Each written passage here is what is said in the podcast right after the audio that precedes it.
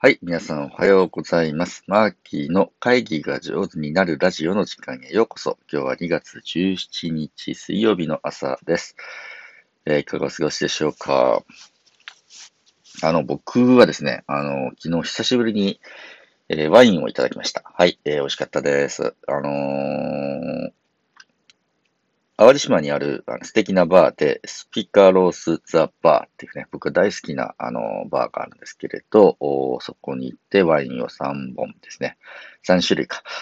いただきました。えー、これは、まあ、単に飲みに行くっていうだけじゃなくて、ライブ配信をね、あの飲み屋さんからしてみようっていう、まあ、多く人生初のチャレンジを昨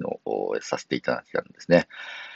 えー、あ、なんで声がちょっと微妙だったらすいません。はい。えー、いい声になるように、うらうらしようと思います。はい。えー、っと、その、まあ、淡路島に限らずだと思いますけど、今ね、どこも飲食店は厳しくてですね、うん、営業できないですね。あの、しにくい感じになってます。で、まあ、営業時間も8時まで。で、お酒を出していいの、ラストオーダーが7時までみたいな感じで、こうちょっと制限されていて、特に特にあの夜遅く営業をするっていうかね、お客さんが入ってくるバーなんかは、もう7時ラストオーダーだと、あの、なんていうの、成立しないと。でもね、僕このバーが大好きな、まあ、淡路島にこういうバーあってくれてよかったなっていう、うん、ところなので応援したいなと思って。で、えー、バーテンダーの、まあ、奈良さんっていうんですけど、奈良さんと相談をして、まあ、せめて、えー、オンライン配信をしてみようというチャレンジをさせていただきました。でね、えー、まあ、奈良さんのところは、あの、ワインショップ、オンラインワインショップでね、あの、ソムリエが選んだ、そのバーテンダー、奈良さんが選んだ美味しいワインだけを扱っているワインショップがあって、まあ、それの紹介も兼ねて、そのショップに載っている、うん、ワインを3種類いただいてね、えー、1つ目がシャンパン、で、2本目がボルドーの赤、で、3本目が、あイタリアの、うん、赤だったんですけど、それ全然3種類とも個性が違くて大変美味しくてですね。いやー、よかったよかったというふうな感じで、えー、で、そのワインのね、作られたプロセスとかをね、えー、特徴みたいなやつのお話聞きながら飲むというふうな感じでありました。あの、一緒にお酒飲んでくれたお友達は、うん、リゾレッタっていうね、これも淡路島の、スモートっていうところにある素敵なレストランのオーナーシェフ、いつぼさんと一緒にですね、まあ、オーナーシェフなんで、その食べ物とどう合わせると美味しいかとかですね、えー、もうイタリアとフランスとスペインとそれぞれでそのワインの個性とか作り方どう違うかとたくさんお話ができて、うん、とても楽しかったです。えー、もしよかったらですね、えー、この僕が応援したいとかね、大事にしたいバーを、うんサポートする意味でも、このラインのワインショップでね、ぜひ皆さん、せっかくワイン買うんだったら、ここで買ってもいいから、マーキーの知り合いから買ってみようかなっていう気持ちで、もしよかったら買ってくださると嬉しいです。インターネットだと、narafwe.jp ですね。narafwe.jp で、うん、あの、サイト開けますので、えー、ここのワインからね、えー、1本でも2本でもチョイスしてくださればと思います。またこの、うん、オンライン、えー、イベントっていうかね、ライブ配信の様子は僕の Facebook のね、ページに今トップリクを貼ってありますので、まあ、1時間 ワイン飲みながらくっちゃべってるだけで、えー、ありますけれど、あ、こんなこともできるんだなと。いうふうな、まあ少しね、みんなもね、もし応援したいお店があったら、そこからライブ中継して、えー、こんな風にやってるよ、この店ね、で、また行こうねっていうふうにしてね、温かいメッセージを出してくださればと思います。はい、えー、余談でした。ありがとうございます。今日の話は何かっていうと、えー、その、そのワインを飲みに行く前はね、午前中は実は、まあ、ご縁がありますね。あの、ビール会社の、えー、皆さんとオンラインセッションだったわけです。で、そこのビール会社は、大きい会社さんなので、新入社員さんが、まあそのグループ全体で300人以上ね、えー、取るんだけれど、毎年は、例年はね、あの、富士山の合宿場みたいな大きいところに全員集まって、合宿をして、で、えー、その会社の理念とか、あ社風とか、先輩との交流とかをガツッとやるというふうな、あまあもう伝説的な、伝統的な、うん、新入社員研修をずっとしてきたんですね。でもそこでやっぱりね、縦や横のつながりができて会社に馴染んでいくっていうプロセスだったんだけれど、コロナでもう300人集めて、1箇所に集めて合宿みたいなのもできないわけです。はい。どこも大変ですね。ねなので、えっ、ー、と、オンラインで、えどうやったら、あそういう、うん、ディスカッションをしたりとか、縦横のつながりを作ったりできるのかなっていう相談を、ね、え、してきました。で、もうたくさんたくさんその、ビール会社の社員さん、え、グループ企業の社員さんから質問をいただいて、で、僕なりにできることをね、えー、お話ししたり、じゃあ実際それやってみましょうってね、オンラインでもこれぐらいできますよってね、体験していただいたんです。で、その中の、